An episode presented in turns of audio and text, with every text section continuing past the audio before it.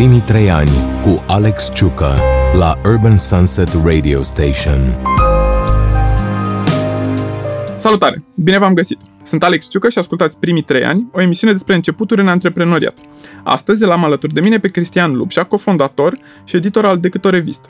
Dor a împlinit recent 10 ani și încă e un model pentru jurnalismul independent din România. Salut, Cristi, bine ai venit! Salut, Alex, mersi mult de invitație! În 2009 erai la o bere cu câțiva prieteni jurnaliști de la mai multe reviste bucureștene și v-ați gândit să faceți o revistă la standardul pe care vi-l doreați voi. Uh-huh. Pentru că la momentul ăla se folosea foarte des termenul decât în mod greșit, v-ați gândit că ar fi mișto să le oferiți oamenilor prilejul să-l folosească corect. Mai ales că aveați de gând să publicați un singur număr. Așa e. Uh, acel număr al revistei a stârnit un interes uriaș și a adunat peste 500 de oameni la lansarea din Club Control.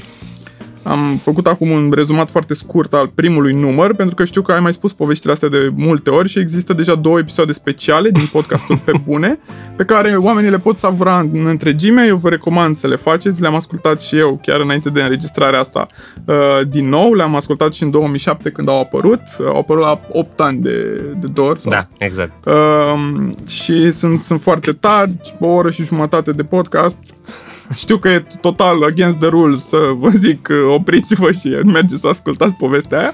După, după, după. O ascultați Așa. după, exact. Um, eu aș vrea să începem povestea noastră după lansarea primului DOR. Ok. Că aia a fost o joacă, da. primul DOR. Uh, v-ați demonstrat că puteți. Uh, cum ați decis să mergeți mai departe, să mai faceți încă un număr, că era decât o revistă, decât uh-huh. două. Am primit, după, după acel prim număr, noi am scris acolo inclusiv în revistă și în ce am comunicat pe Facebook că ce ne-ar plăcea nouă să primim înapoi cel mai mult, având în vedere că și revista a fost dată gratuit, primul număr, să primim feedback, să știm dacă am atins ceva. Și pentru un jurnalist care nu era obișnuit să primească foarte mult feedback de la cititori, să primim cam 100 de e mail de la oameni care și-au luat timp nu doar să scrie o propoziție, ci chiar să spună unii dintre așa o, să facă o recenzie aproape articol cu articol, ce a funcționat și ce n-a funcționat pentru ei. Și am zis, băi, e foarte bine, pentru că cineva când îți scrie uh, atât de detaliat, inclusiv lucrurile care nu i-au mișcat, uh, încep să înțelegi mai bine ce faci. Și am zis, uite, asta înseamnă că există, există o nevoie hai să, hai să continuăm. Nu era foarte clar ce înseamnă hai să continuăm. Mie mi-era mai simplu să spun asta pentru că eu în acel moment uh, eram freelancer, nu mai aveam un job stabil în momentul în care ieșise dor și mi se părea că, băi, oricum n-am nimic de făcut altceva și pot să împing chestia asta înainte. Majoritatea colegilor cu care am început dor încă lucrau și ne-am, ne-am strâns, țin minte, ne-am strâns într-o, uh, într-o cafenea undeva pe lângă uh, Unire și am zis hai să, hai să încercăm să facem chestia asta. Cât de greu poate să fie. Uh, Famous last words. exact. Uh, ce nu știam, adică ne-am spus clar, ok, dacă o facem, următorul număr trebuie să-l vindem și ne-am dat seama foarte repede că o bună parte din munca pe care trebuia să o facem ca să continuăm n-avea legătură cu conținutul. Trebuia să ne dăm seama, ok, cum vinzi o revistă?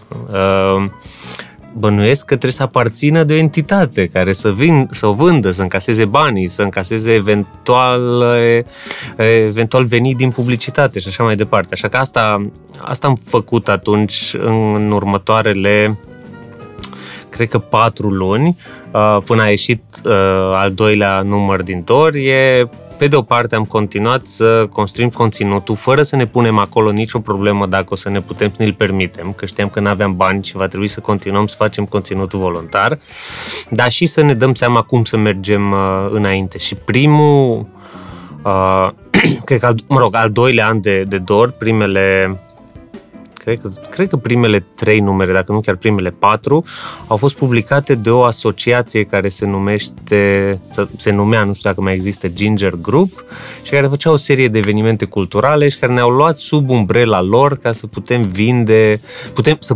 putem publica și vinde revista prin ei. Ok. Um, și știu că ați făcut, ați mai făcut două sau trei numere uh-huh. uh, și ulterior ați plecat, v-ați gândit că trebuie să take it to the next level și și-au dat demisia și ceilalți. Da. Da, deci ce s-a întâmplat în primul an, am făcut astea trei numere, la al doilea număr am obținut și niște bani din publicitate și am zis, wow, e chiar o să funcționeze treaba asta, deși era mereu una caldă și două reci, adică reușisem să obținem niște, niște bani din publicitate, am făcut am făcut un advertorial pentru pufuleți, unde am fotografiat pufuleți făcând uh, diverse chestii la circ. O chestie foarte dementă pentru 2010. Uh, dar în același timp în care am obținut publicitate, în momentul în care am scos pe piață o revistă care trebuia cumpărată, n-au mai vrut atâția oameni cât, cât au vrut primul număr pe gratis. Și aia a fost un soi de bai de mine. Deci am făcut o revistă, dar care nu o să se vândă în numerele în care ne așteptam noi.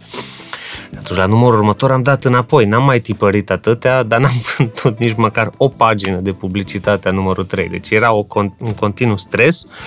Iar la numărul, după numărul 4, în care țin minte că am stat în noaptea de dinainte și să terminăm revista și să lipim cu uh, niște postituri din astea foarte mici, uh, niște gume de elastic care erau un insert în revistă pentru o bucată de publicitate unde tu trebuia din carton să-ți asamblezi o chitară și să-i pui uh, sfor din gumă. Era ideea unei agenții.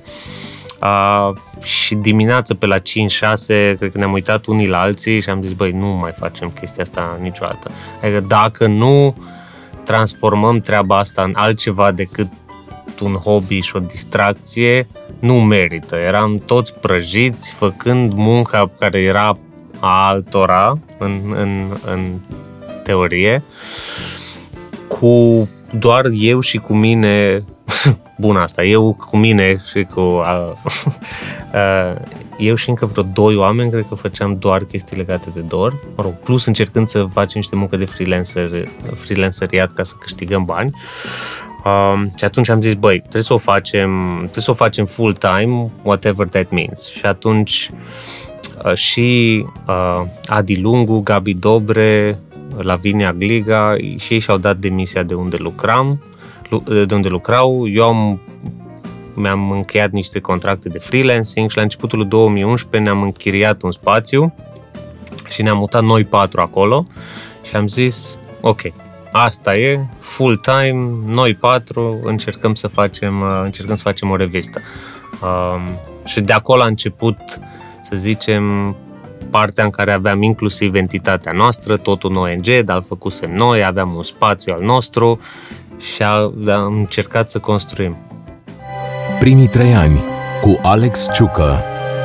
Ăla poate să fie un alt T0, ați avut mai multe. Da, am, am, am avut mai multe. Ăla e, să zicem, momentul ăla în care joaca, testul, pilotul a devenit ceva, ceva pe bune și ceva care are o miză împărtășită, adică nu mai eram doar eu trăgând de ceilalți, erau și niște costuri la mijloc, era și un risc la mijloc, pentru că la început, co- colegii mei cu care am început, au fost foarte sceptici că, băi, dar din ce o să ne, din ce o să ne plătim? Și țin minte și acum, eram patru oameni care fiecare câștiga 2500 de lei, dar 2500 de lei care nu știam dacă o să vină și uneori, cred că de mai multe ori în anul ăla, Uh, mi-am cheltuit eu niște economii pe care nu le-am folosit la tipărirea revistei, cum Celebri credeam bani că de se va nuntă. întâmpla. Celebri bani de nuntă, că am tot vorbit despre ei. Erau niște, mai mult, ascultați pe bune, live. erau niște bani puși deoparte primiți de, la, primiți de la familia mea și nu am cheltuit când a ieșit dor, dar am cheltuit în acel prim an serios pe salariile noastre, Asta vreau să te întreb, urma să te să-i, întreb. urmând să-i recomand. Adică aveam un document ăsta foarte crud în calculator, care avea un nume ceva de genul bani în dor, care Wow. erau banii mei personali, uh, economii, asta era uh, partea dificilă, pe care i-am pus acolo pentru că simțeam că am nevoie de niște parteneri cu care să construiesc. Că nu, asta nu e o chestie pe care să poți să o faci de unul singur sau în doi oameni, ci aveam nevoie de niște parteneri cu care să, nu doar să construiesc, cu care să fim concentrați pe cât se poate, cât mai mult din timpul nostru pe acest lucru. Minus era în continuare că toți colaboratorii noștri munceau voluntari, iar banii pe care îi luam noi nu era pentru conținut, că și noi produceam conținut, era pentru toate celelalte lucruri. Să facem distribuția, să facem planul, să punem totul la un loc, să strângem uh, conținutul, să organizăm lansări și tot, și tot ce făceam atunci. Niciunul dintre noi, neavând altă expertiză, în afara uh, documentării și scrierii. Adică ăștia patru oameni pe care ți-am spus, eram tot jurnaliști. Nu aveam experiență de distribuție, publicitate, vânzări, de niciun fel. Uh, întorcându-ne puțin la povestea cu numărul 4, cel uh, realizat împreună cu, cu Tempo, mă rog, pe partea de publicitate, uh-huh. Tempo a fost parcă agenția. Da. Trebuie să-ți spun că mi s-a părut genial. Deci la momentul ăla, dacă până atunci doar mi se părea o revistă de hipster și m- mm, inițial nu mi-a plăcut deloc uh-huh. numele și mi s-a părut că era ușor arogant, uh, intelectual, o arogant, uh-huh. așa. Uh, e, momentul Înțeleg. ăla am zis, wow, oamenii ăștia sunt geniali. Sunt geniali, dar chestia asta o să funcționeze cu fiecare ediție și o să uh-huh. reușească să facă publicitate pentru revistă și pentru publicul. Uh, de ce n-am mers? Așa am crezut și noi. Uh, a fost foarte, a fost foarte mișto și curajoasă ideea uh, Tempo atunci, pentru că ei au, și-au dat seama că există o revistă pe piață în care, fiind în afara trusturilor și spațiu independent fiind gol în acel moment, pot să încerce acolo niște experimente de publicitate în print pentru clienții lor pe care nu le puteau încerca în reviste mari. Și atunci cred că în, în numărul ăla am avut un insert de bule antistres, adică erau niște, erau bule de astea pe care le puteai pocni, care erau pentru niște suplimente, uh, pentru niște vitamine. Am avut acest carton cu gumă care uh, era o reclamă pentru Tuborg, cred. Uh, mai erau uh, era uh, în interiorul copertei 4 era uh, un ad la o ceva ulei pentru parchet și era uh, foaia lăcuită și Tempo a dus vreo 10 clienți atunci, poate, care a însemnat aproape 10.000 de euro, care pentru noi 10.000 de euro a fost de la început un soi de benchmark de ăsta ideal, dacă am avea 10.000 de euro din publicitate pentru fiecare număr, ne-am permite să acoperim costuri de tipar și de producție. Asta a fost o cifră ideală pe care n-am atins-o decât de vreo două, trei ori în toată, în toată istoria noastră pe număr. Și la final, deși a fost dificil și uh, momentele cu tempo, unele dintre ele pentru noi n-au fost ușoare pentru că a trebuit să spunem și nu la niște idei care treceau dincolo de uh, granițele pe care le considerăm noi potrivite între conținut jurnalistic și conținut publicitar. Dar a fost o chestie mișto și am învățat, ce spuneai și tu, că uneori ce percepem noi pe dinăuntru nu e ce ajunge la public. Asta e o lecție foarte interesantă, că uneori s-ar putea ca un proiect, un proces să doară foarte tare la execuție pe interior, să mănânce timp, energie, nervi și iese în lume și publicul nu vede tot stresul care pe tine te-a făcut să te îndepărtezi sau chiar să spui, bă, da, chiar a meritat și lumea se bucură. A, și a fost un pic de bază atunci și și noi ne-am spus, ăsta e modelul, rând pe rând, câte o agenție de publicitate o să adopte revista și o să lucreze pentru clienții lor niște chestii speciale. Și s-a mai întâmplat o singură dată la numărul următor. Uh, și nu, nu la aceeași uh, scară și după aia chestia n-a mai funcționat. Deci el a fost, hai să zicem, un prim miracol, în ghilimele spus miracol, ca model de business pe care noi am crezut că l-am descoperit și care s-a dovedit că a fost, uh, a fost de fapt o, un, un moment rar. A fost o soi de lebădă neagră, s-a întâmplat uh, de două ori și that's it. Trebuia să găsim altceva ca să continuăm pe termen lung. Bun, și spuneai că ați luat uh, sediul, ați, uh-huh. toată lumea și-a dat demisia uh-huh. și a încheiat toate proiectele. Uh-huh. V-ați avântat în uh, proiectul ăsta 100%. Cum a mers? Cum au fost primii doi ani de...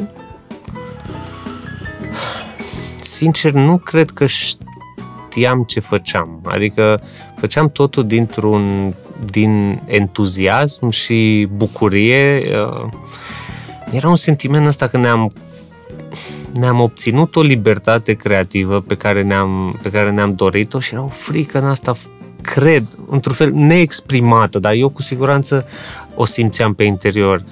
O, o libertatea asta pe care ți era foarte frică să nu o irosești. Și era o constantă presiune pe care o puneam noi pe noi să facem ceva cu libertatea asta, să fie special, să fie fiecare ilustrație specială, dacă se poate, să fie fiecare fotografie specială și ce este ciudat în toată chestia asta e că ai o revistă de peste 100 de pagini cu, în acel moment, cred că cam peste 40 de bucăți de conținut în fiecare număr, pentru că multe erau mici. Acum revista tipărită nu mai are, uh, nu mai are articole mici la început care sunt ilustrate și fotografiate. Și aveam 30-40 de bucăți în fiecare număr pentru care noi nu voiam doar text original, aveam și ilustrații și fotografie, ceea ce nu se întâmplă nu se întâmpla nici atunci, nu se întâmplă nici acum, adică folosim inclusiv în digital, fotografii de stoc, ilustrații de pe net, nu ne chinuim să creăm toate elementele. Și noi voiam neapărat să facem chestia asta să fie specială la, la fiecare la fiecare pagină, așa că așa am cunoscut foarte mulți ilustratori, fotografi, jurnaliști, scritori, artiști și unul din lucrurile pe care le-am învățat e că diversele piețe din România pe care ei lucrează nu-i provoacă. Sau îi provoacă, dar îi provoacă la mod foarte mercantil. Alex, am un job pentru tine, ilustrează și tu felicitarea asta de Crăciun. Și tu o ilustrezi și clientul îți spune, în cel mai bun caz, când nu-ți cere cine știe câte modificări, îți spune bravo, mulțumesc și la un moment dat intră banii. Și era atât de simplu să spui, de fapt, Alex, îmi place munca pe care o faci, hai să ne vedem la o cafea și să-mi spui ție ce ți-ar plăcea să desenezi dacă ai avea ocazie. Și atunci primii ani au fost foarte multe cafele și beri uh, băute cu oameni din industrii creative pe care îi întrebam tu ce ai vrea să faci? Noi avem acest spațiu de desfacere, nu avem, din păcate, resurse să te plătim pentru uh, munca ta și atunci știind că nu e neapărat fair ce îți cerem, hai măcar să fie chestia asta ceva ce poți folosi tu pe mai departe. Deci nu, nu pe criteriul ăla care mi se pare stupid, avem noi acest spațiu și o să te promovăm. Nu, ci ai acest spațiu în care poți face ceva și poate te ajută. Și știu că marile noastre bucurii în primii 3-4 ani erau când un ilustrator cu care am lucrat noi primea un contract de publicitate uh, sau niște graficieni cu care am lucrat noi primeau un contract cu o companie să le facă un, un infografic. Adică era un soi de au făcut ceva gratis pentru noi, dar uite, au, i-au, i-a văzut altcineva și i-a luat și acum poate să câștige din chestia asta și prietenia noastră uh, rămâne. Deci asta a fost o lecție uh, foarte importantă și oarecum ăsta era modul nostru de, de operare, să folosim libertatea asta pe care o avem, să implicăm pe alții, să le dăm șansa să se, să se exprime în acest spațiu pe care l-am creat și după aia a fost o curbă foarte dificilă Uh, pe care n-am gestionat-o corect de învățare de procese. Ce înseamnă distribuție? Să ne dăm seama că e minunat să ai revista în Cărturești sau un in medio, dar că ei îți iau 40-50% din cost și este evident când o spun, dar nu era așa de evident pentru noi la început pentru că îți dai seama că stai puțin, nu doar tu ai problema asta. Orice editură din România care vinde cărți, îți dai seama de ce nu câștigă scriitorii români bani din, din literatură. Pentru că dacă editura ia 50% din prețul de copertă, oare cât mai ajunge și la autor? Și asta a fost un șoc. Al doilea șoc, apropo de ce am învățat de cum funcționează business-ul de publishing, este uh, distribuitorul ia 50% și nu te plătește niciodată la timp. A, și pentru că noi aveam un trimestrial, la timp contractual adesea însemna după 3 luni, pentru că ei te plătesc când tu scoți numărul de pe piață. Și atunci calculele noastre alea foarte amatoricești la modul o revistă costă 25 de lei, din care, hai să zicem, până la urmă la noi ajung 12,5, dar n-ajung mâine. Ajung peste 4, 5, 6 luni și asta a fost, din nou, pentru oameni care au studiat orice soi de business și n-au pornit ceva din pasiune, chestiile astea sunt rizibile, adică le știi înainte să începi. Pentru ăștia care începem din pasiune, sunt primele lovituri și pentru mulți e momentul în care spunem, bă, da, merită, că e, e, e cam greu.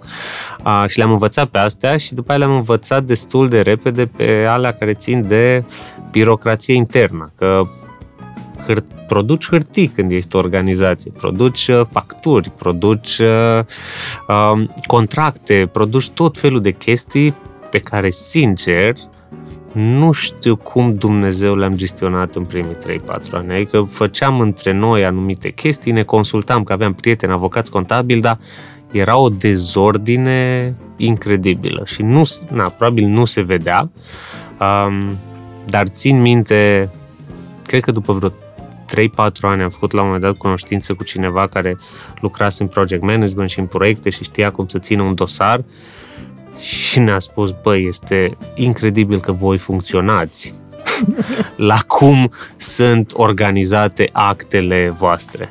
Și acum, după 10 ani, când știu câtă hârțogăraie producem și cât e de dificil, uneori mă întreb și eu cum Dumnezeu funcționam când absolut nimic din ce făceam administrativ, contabil, financiar n-avea un sens uh, și n-avea o noimă de cum, cum era organizată. Primii trei ani cu Alex Ciucă Da, voi nu erați, mă rog, nu erați descurajați de situația financiară și de că din ce îmi spui, lucrurile nu erau roz și uh-huh. entuziasmul cumva se cam dusese după primele 5, 6, 7 uh-huh. numere bănuiesc. Nu știu dacă se dusese entuziasmul sau dacă se ducea în momentul în care ne uitam în, uh, în cont sau vedeam cum merg lucrurile financiar, era înnoit uh, în perioada aia, că depindeam practic de revista print, Uh, se înnoia odată la trei luni când noi fiecare revistă o însoțeam cu o lansare.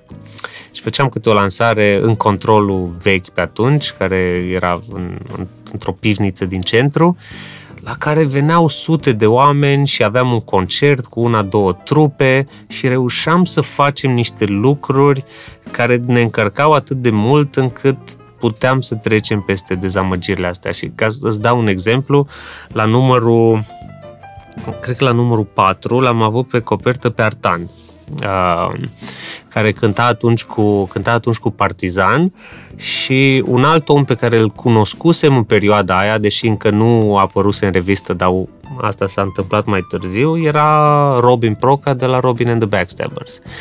Și unul din lucrurile pe care le-am auzit de la Robin este că Artan a fost de când era mic unul dintre puținii lui idol din muzica românească.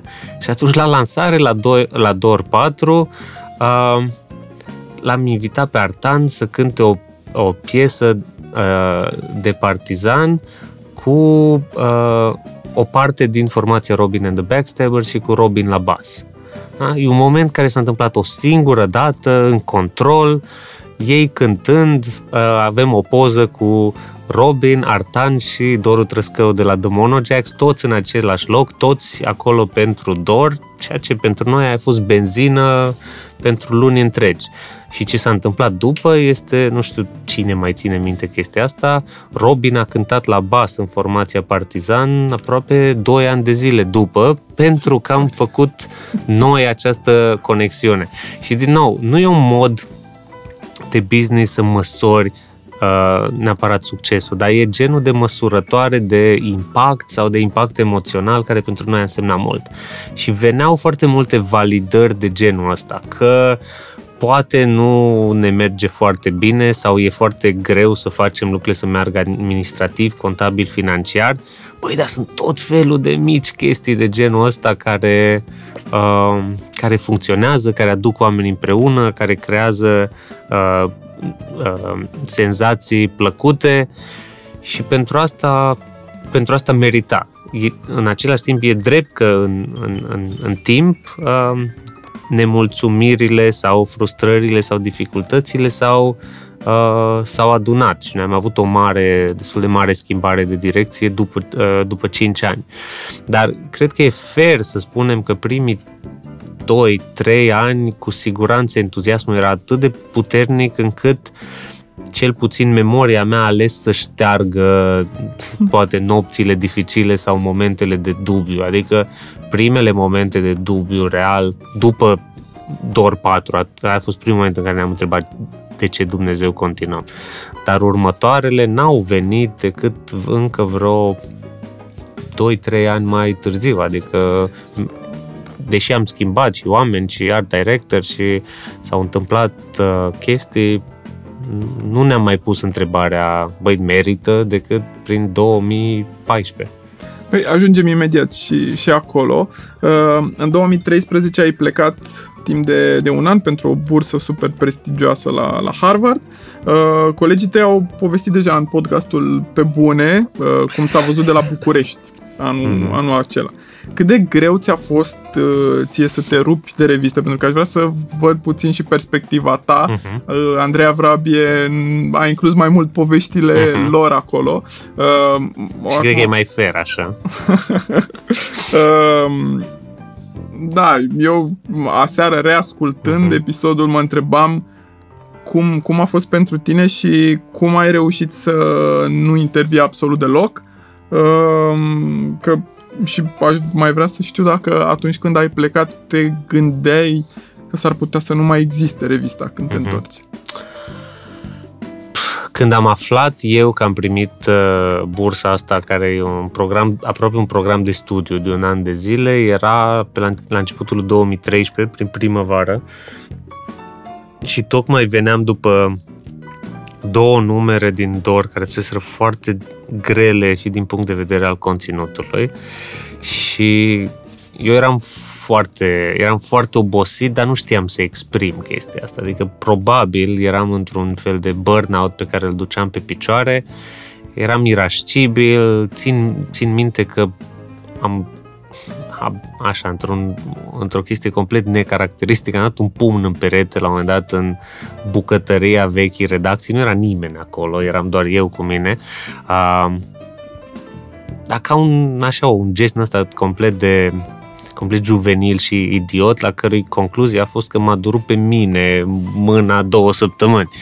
Dar mi-am dat seama că, băi, nu sunt într-o stare foarte bună și bursa asta pentru mine venise ca un soi de colac de salvare, că simțeam că orice soluții găsisem până atunci nu funcționează foarte bine. Noi începusem să avem abonamente pentru că voiam să începem să depindem tot mai mult de comunitatea oamenilor care ne citesc. Dar astea creșteau încet, aveam un shop online care mai mult nu mergea pentru că user experience-ul era destul de slab, trebuia să producem în continuare conținut ne ridicasem singuri ștacheta pentru că apăruseră și niște prime premii de jurnalism și pentru că la început nu prea aveam cu cine să concurăm, că nu erau alte publicații pe piață. Le-am câștigat pe toate și apoi am început să nu le mai câștigăm. De, na, Super scrieri? Da, e, da. Și atunci veniseră tot felul de chestii de genul ăsta și atunci eu așteptam foarte mult să plec. Știam din pentru că știam despre această bursă, știam că nu e nicio șansă să mă duc să fac chestia asta și să și lucrez de acolo. Adică, pur și simplu, mi-aș fi bătut joc de oportunitatea de învățare. Și atunci, ce mi-am zis cu mine și le-am zis și colegilor mei, deși cred că astăzi aș comunica o poate ceva mai bine, le-am spus că, băi, eu trebuie să plec, treaba asta este importantă pentru mine, revista este la fel de importantă pentru mine, dar trebuie să o conduceți voi. Și cred că ce am făcut prost atunci este că am încercat să le transmit această uh, oportunitate și responsabilitate extraordinară ca ei să conducă revista, deși știu foarte bine că am zis-o și atunci și eram dispus. Uh, ca ea să nu existe. Nu cred că mi-am pus vreodată problema reală că o să dispară cât timp o să fiu plecat. Era un an de zile, până la urmă, cred că m-am întrebat cât de rău poate să, uh, să fie.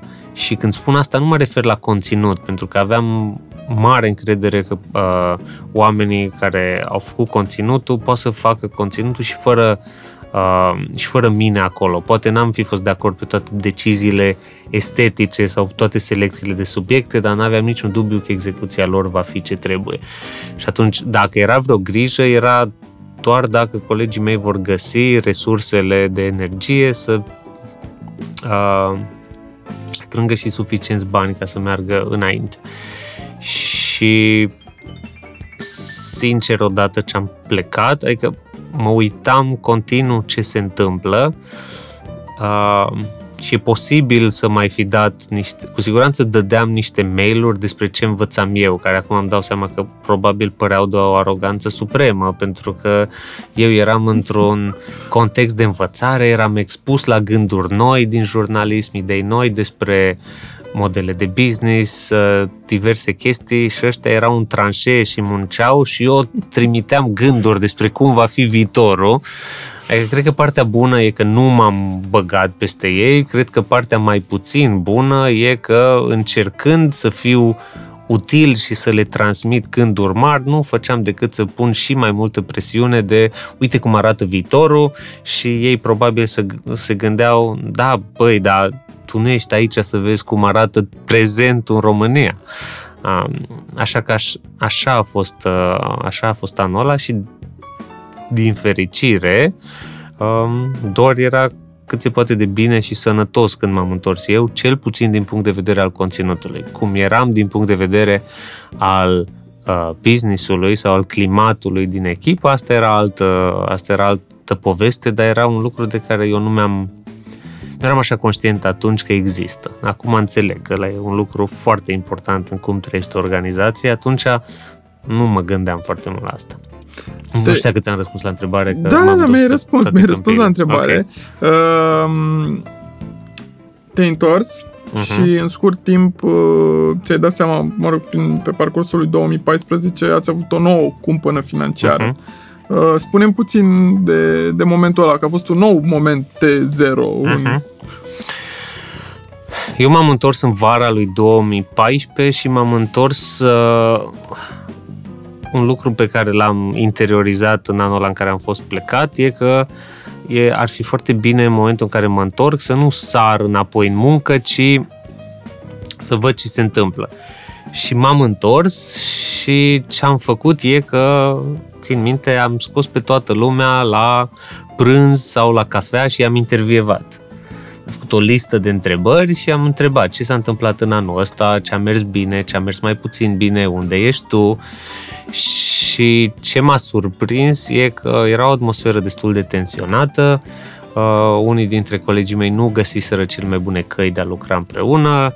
Uh, spuneau unii despre alții că țin informația ostatică, că sunt tensionați, că nu este un mediu uh, nu știu, inspirațional, că e greu și mi-am dat seama că, au, asta, nu la asta mă așteptam. Adică Asta e un lucru pe care nu mă așteptam să-l uh, găsesc sau nu mă așteptam să-l văd.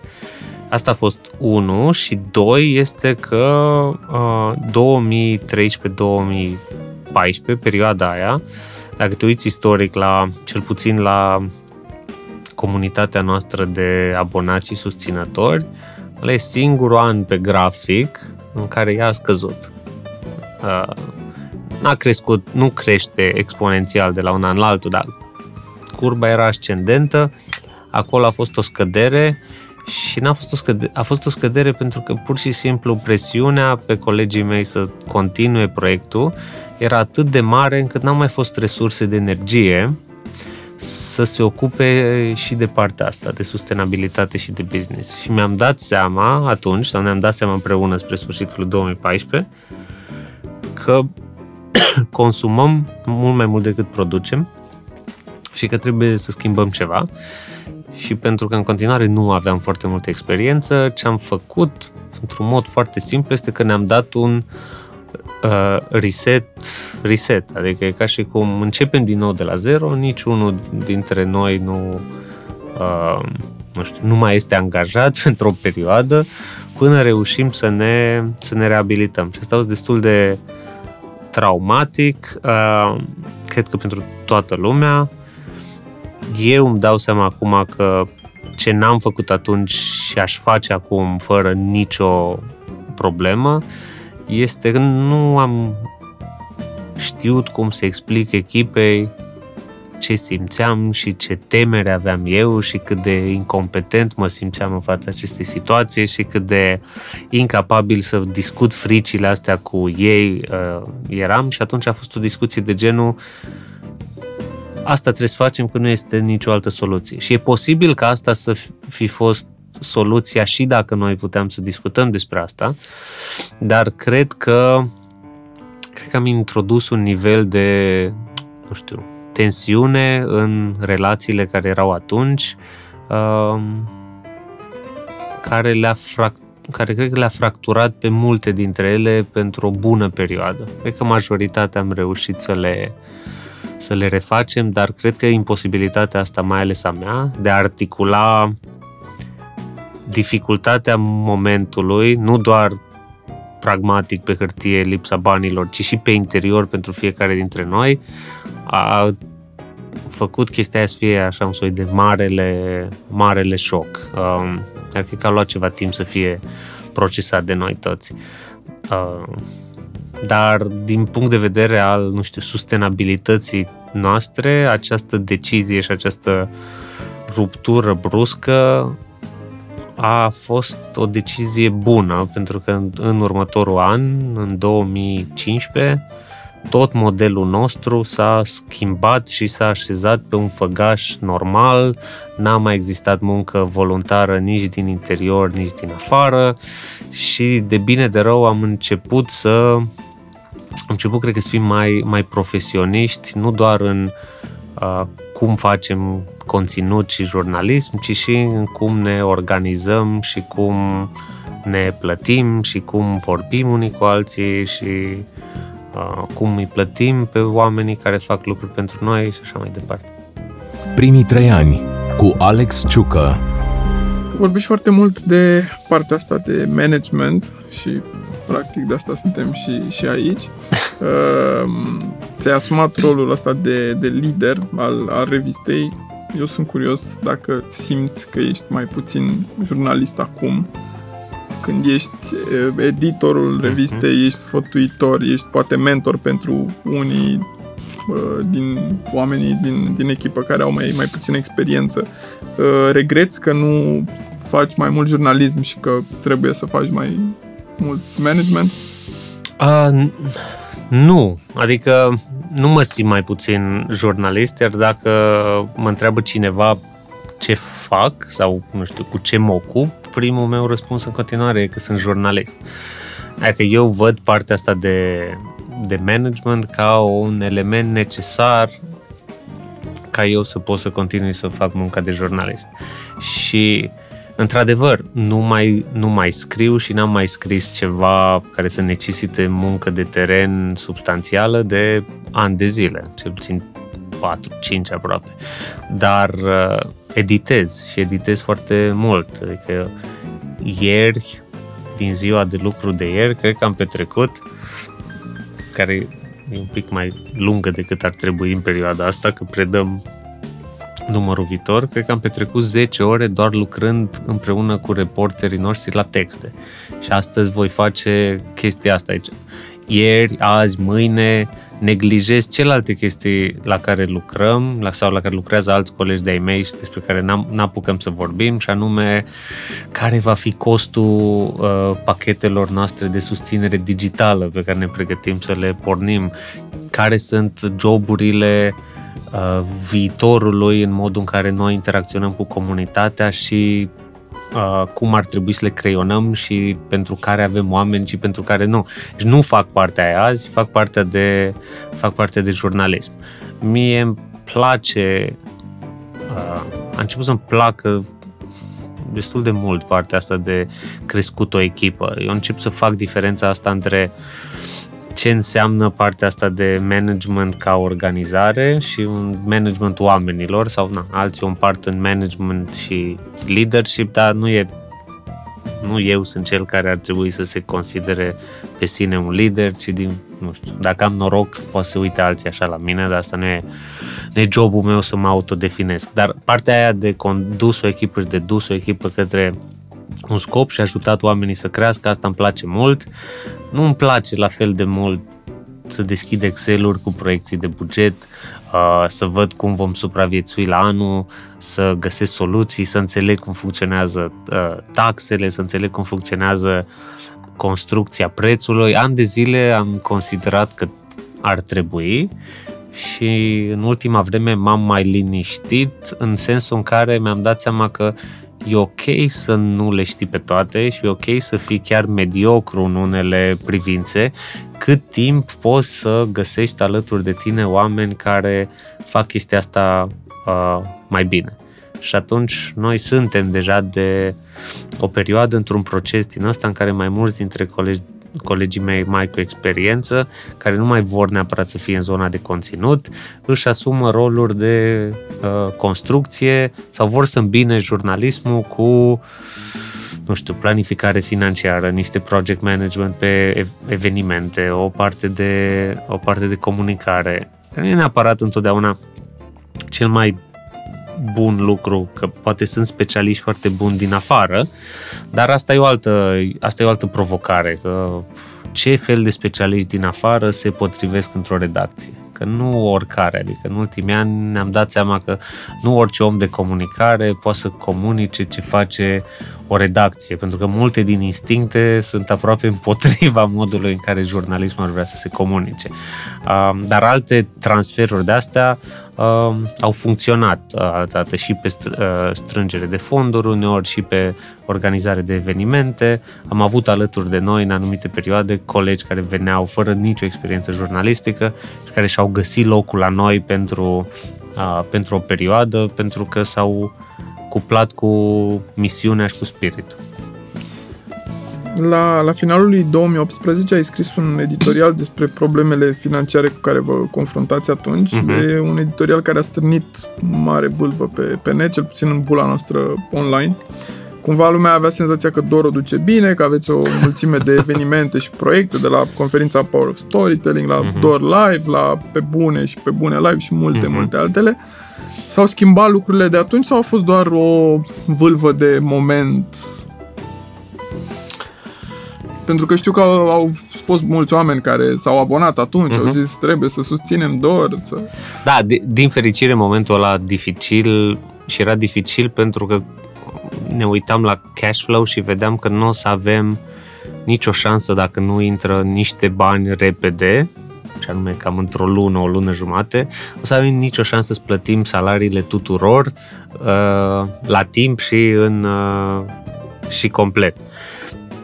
Și în momentul ăla l-am depășit, că am găsit niște idei, au venit mai niște abonați noi, am reușit să recuperăm niște bani pe care ni datorau niște furnizori, dar nu o să nu, nu o să te mint, adică doar e întotdeauna într-un soi de pericol și la limita, la limita sustenabilității, adică într-adevăr ce am învățat este din a înțeleg cred foarte bine ce se vede din afară și ce diferență este între ce se vede din afară și ce e înăuntru.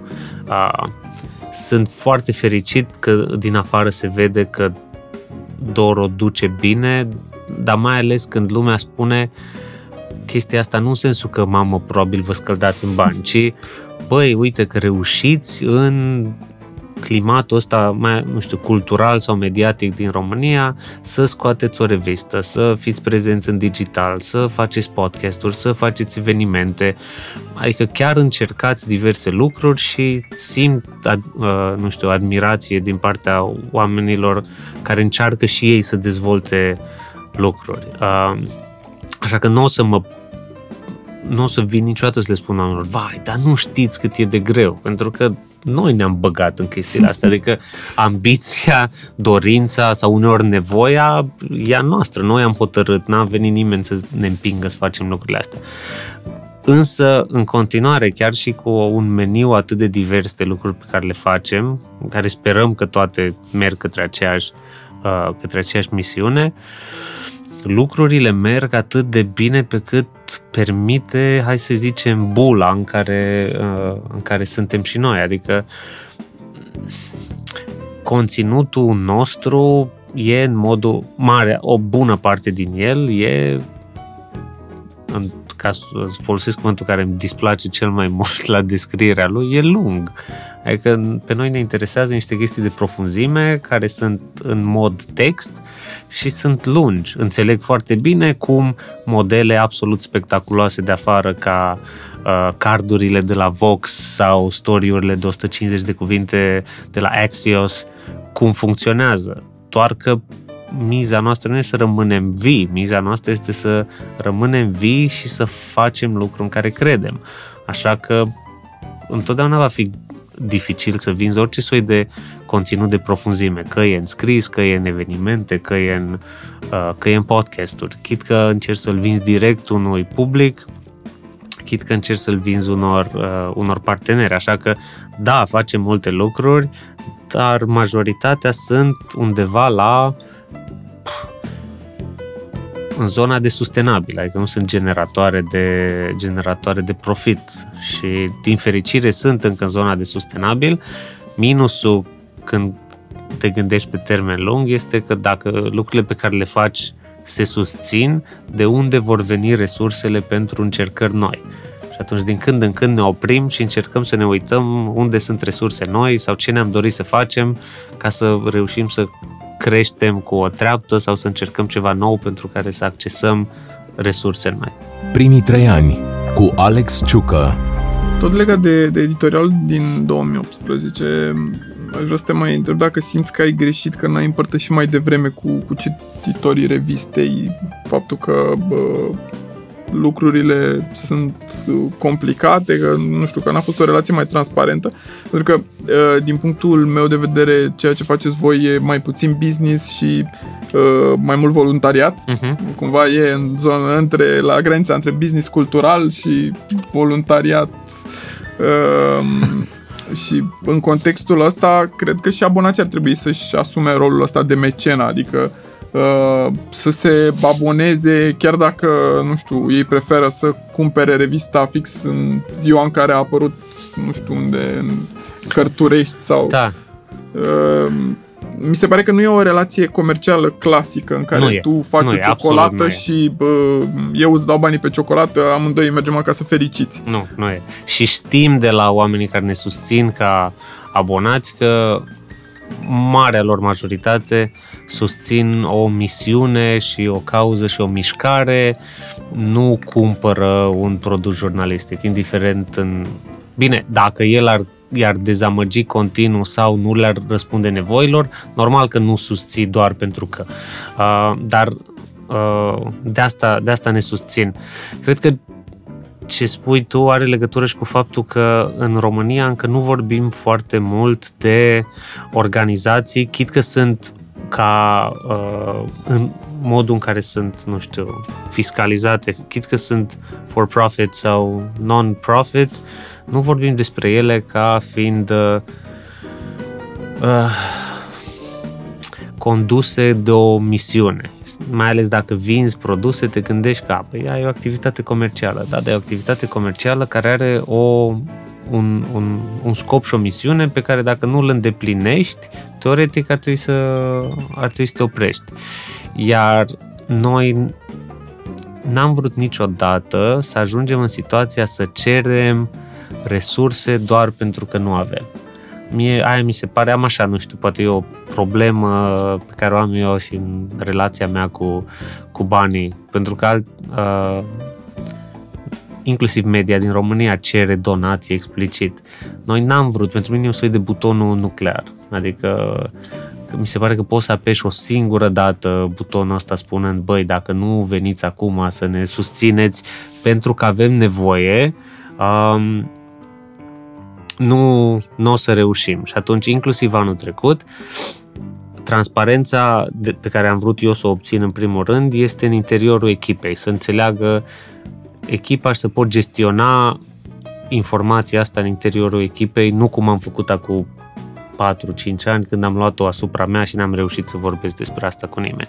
Și atunci, împreună cu echipa am găsit niște soluții, am împachetat niște formule noi de susținere, le-am spus oamenilor că e un moment dificil financiar, dar am încercat să le spunem dacă produsul pe care îl facem, evenimentele pe care le facem, aduc ceva în viața ta, uite niște modalități de a, de a ne susține financiar pentru asta.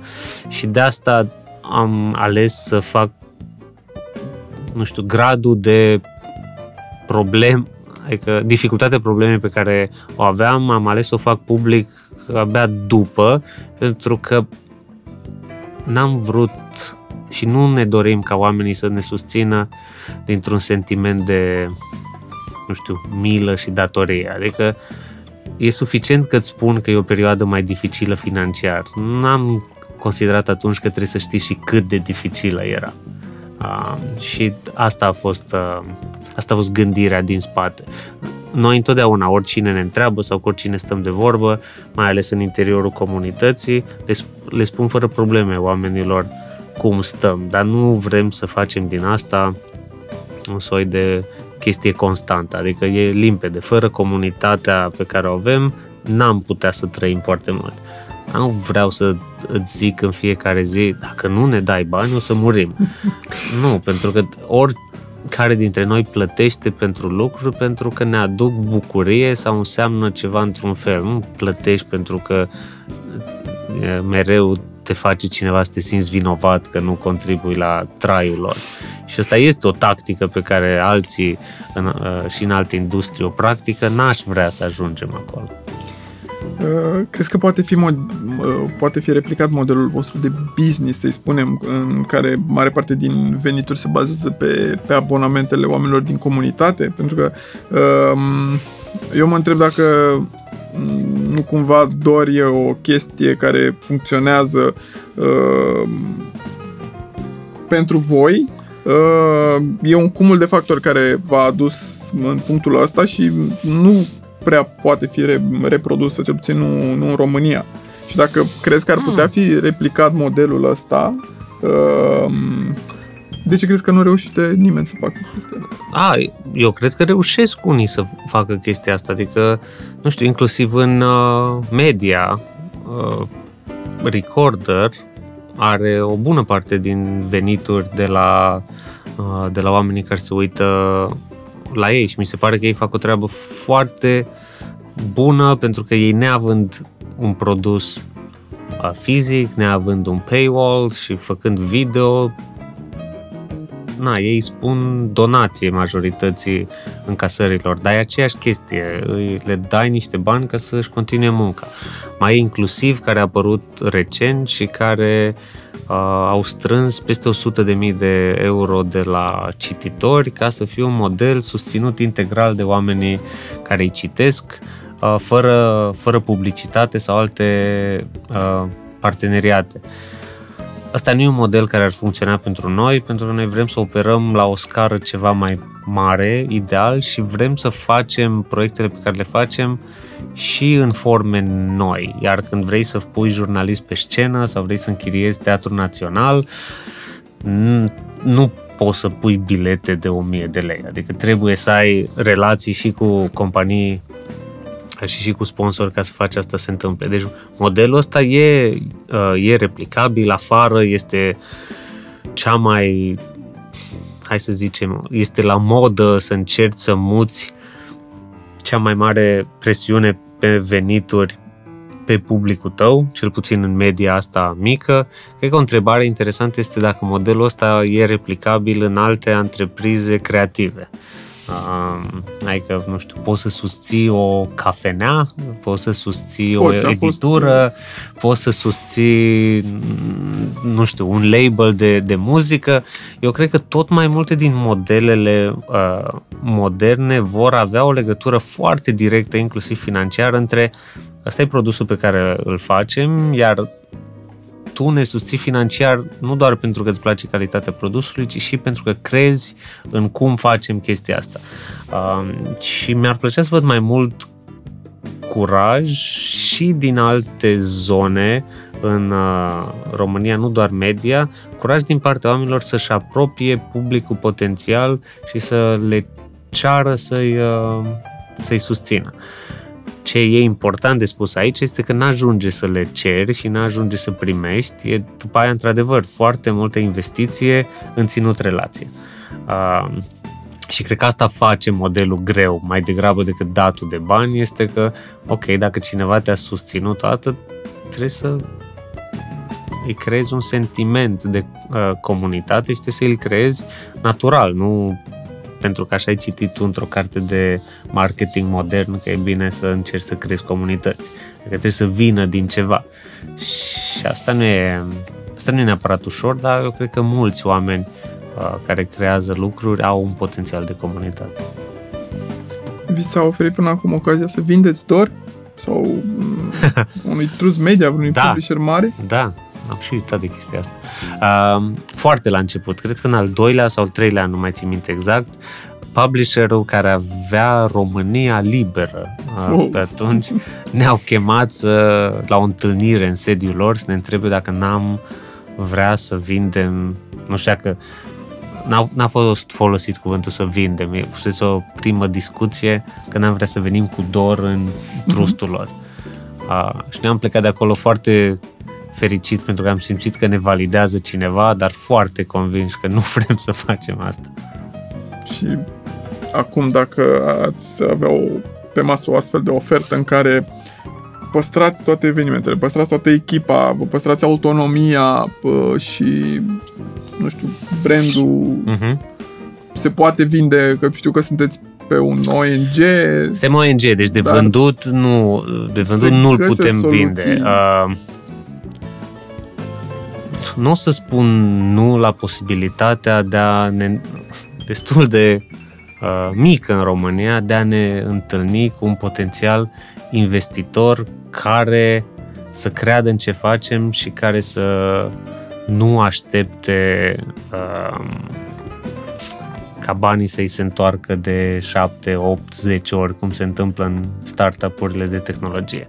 Adică a fost o perioadă, inclusiv în media internațională, în care au venit uh, mulți bani din uh, venture capital și uh, fonduri de investiții, uh, dar dacă citești presa de business de media, vorbim despre BuzzFeed, Vice și alte companii internaționale care toate s-au prăbușit financiar pentru că n-ai cum să livrezi ca media genul ăsta de, uh, de creștere.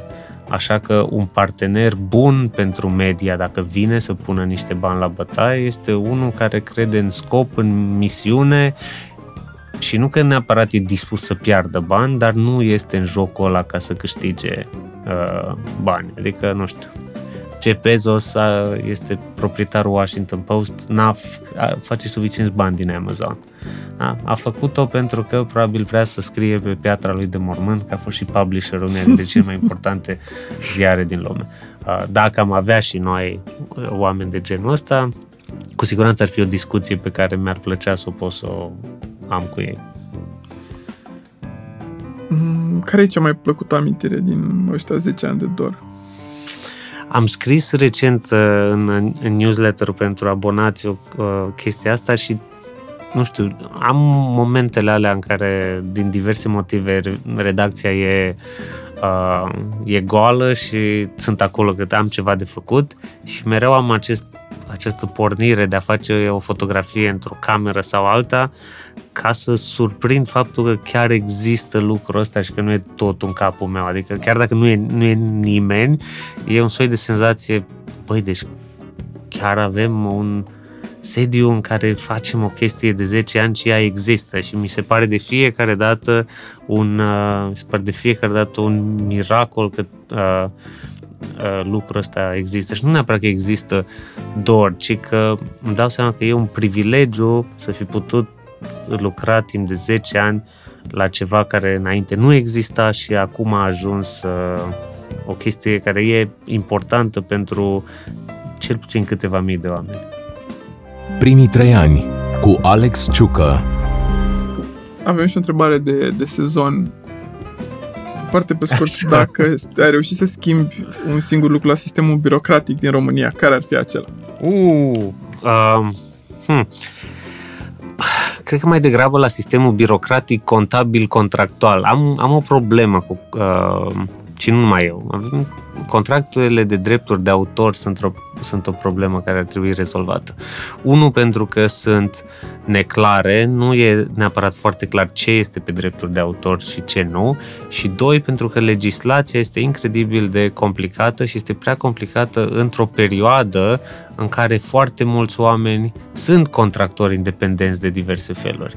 Așa că dorința mea ar fi un soi de să găsim o modă să ușurăm uh, po- uh, povara asta și, uh, și fiscală și birocratică pe oamenii care lucrează în diverse forme creative ca freelancer sau care lucrează de unii singuri, fără să-i punem să-și facă firme sau alte chestii care îi depășesc uh, îi depășesc la cunoștințe și nu mă întorc la ce spuneam înainte, nu trebuie să fii un ilustrator bun și un manager bun al propriului business. Adică, iar legislația și birocrația din România te forțează să, dacă vrei să faci chestia asta, să înveți niște lucruri de care chiar n-ar trebui să te preocupi tu. Apropo de uh, management și uh, oameni care își fac foarte bine treaba, tu te-ai întors cu un mai alt mindset uh, din state. Putem să spunem asta, că te-a schimbat, a fost o experiență Da. Care te-a, te-a schimbat. Uh, cum transmiți chestia asta oamenilor care vor să facă și ei management, nu știu, tot ce ai învățat acolo, know-how pe care l-ai?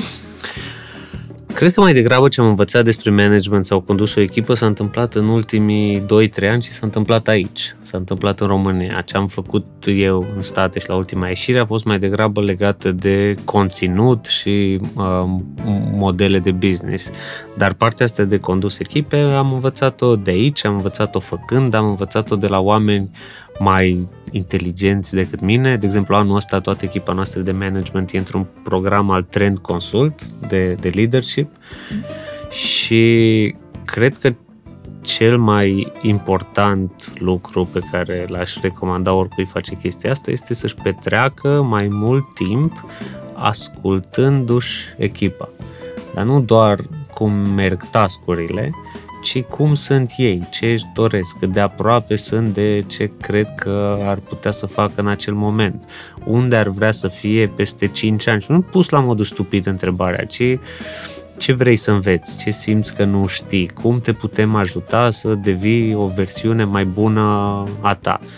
Astea sunt conversații care nu se întâmplă sau se întâmplă superficial în, în multe locuri. Adică să fii dispus inclusiv să auzi de la un coleg de al tău că vede un plafon în relația cu organizația, că peste un an de zile își dorește ceva pe care nu îl vei putea oferi și atunci cum poți să-l ajuți să ajungă acolo, chiar dacă va fi în afara organizației tale. Deci astea sunt conversații pe care le-aș recomanda tuturor. În episoadele pe bune live, toți oamenii care au fost intervievați spun că m, tu muncești cel mai mult, că te trezești super devreme, că începi să dai mail-uri și așa mai departe. Așa, Uh, asta e o tendință pe care am observat-o foarte des la antreprenori, că au ten... se întâmplă să muncească foarte Mhm. mult până pică lați și așa mai departe.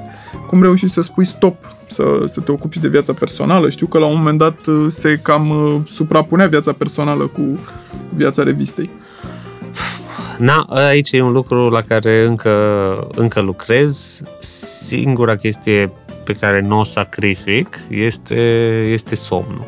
Adică, chiar dacă îmi sacrific, nu știu, vacanțe, timp de citit, timp cu prietena mea, timp cu familia, adică mai am mult până să reușesc să obțin un soi de echilibru. Ce nu sacrific este, este somnul. Adică cred că ce am învățat în anii ăștia e că dacă tot ajungi uneori să dai 12-14 ore uh, locului pe care îl construiești, da? într-o zi, măcar să dormi 7-8 ore ca în orele alea să fii, dacă nu productiv, cel puțin prezent. Uh, Așa că deocamdată partea cu somnul am rezolvat-o, din când în când mai reușesc să alerg, când reușesc, uh, nu, nu când reușesc, când mă oblig din când în când să plec în, uh, în câte o vacanță, chiar e asta, nu, nu stau și dau mail-uri de acolo. Adică am o disciplină destul de bună pe lucruri pe care stabilesc că le fac. Încă cred că n-am stabilit că ar trebui să creez și mai mult uh, echilibru pentru că încă consider că suntem într-o perioadă destul de vulnerabilă până mai mulți dintre colegii noștri câștigă zona aia de senioritate pe care și-o doresc și ei ca să putem să împărtășim cât mai mult din condus organizației.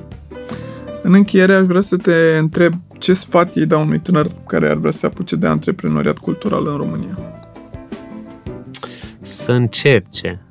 Adică, pe cuvânt, singurul meu sfat este să dea pe mut toate vocile care îi spun că nu se poate și să încerce cu o steluță să stea de vorbă și cu alții care au încercat. Nu ca să primească neapărat sfaturi, ci poate uneori chiar să-și dea seama cum nu vrea să facă, dar chiar nu e nevoie, cred, să suferim toți chiar toate problemele. Adică sunt două chestii în care cred uh, foarte mult. Una e că trebuie să-ți faci curaj să încerci, pentru că nu vei, nu vei vedea potențialul ideii tale până nu o ciocnești cu piața reală, dar în același timp stai cu urechile și cu ochii pe alții care fac, dacă nu ceva similar, ceva în altă zonă și uh, vezi ce poți să optimizezi cât mai repede ca să nu trebuiască să caz în toate gropile în care am căzut noi ceilalți. Cristi, îți mulțumesc foarte mult că ai acceptat invitația. Mersi La mulți ani. Mulțumesc mult, ne, ne reauzim peste următorii, nu știu, 3-5 ani de, de dor ca să vedem atunci cum, cum mai stau lucrurile. A fost primii 3 ani, uh, puteți să ascultați și pe primul sezon pe Spotify și pe toate aplicațiile de, de podcasting. Noi ne auzim uh, săptămâna viitoare. La revedere! Primii trei ani cu Alex Ciucă la Urban Sunset Radio Station.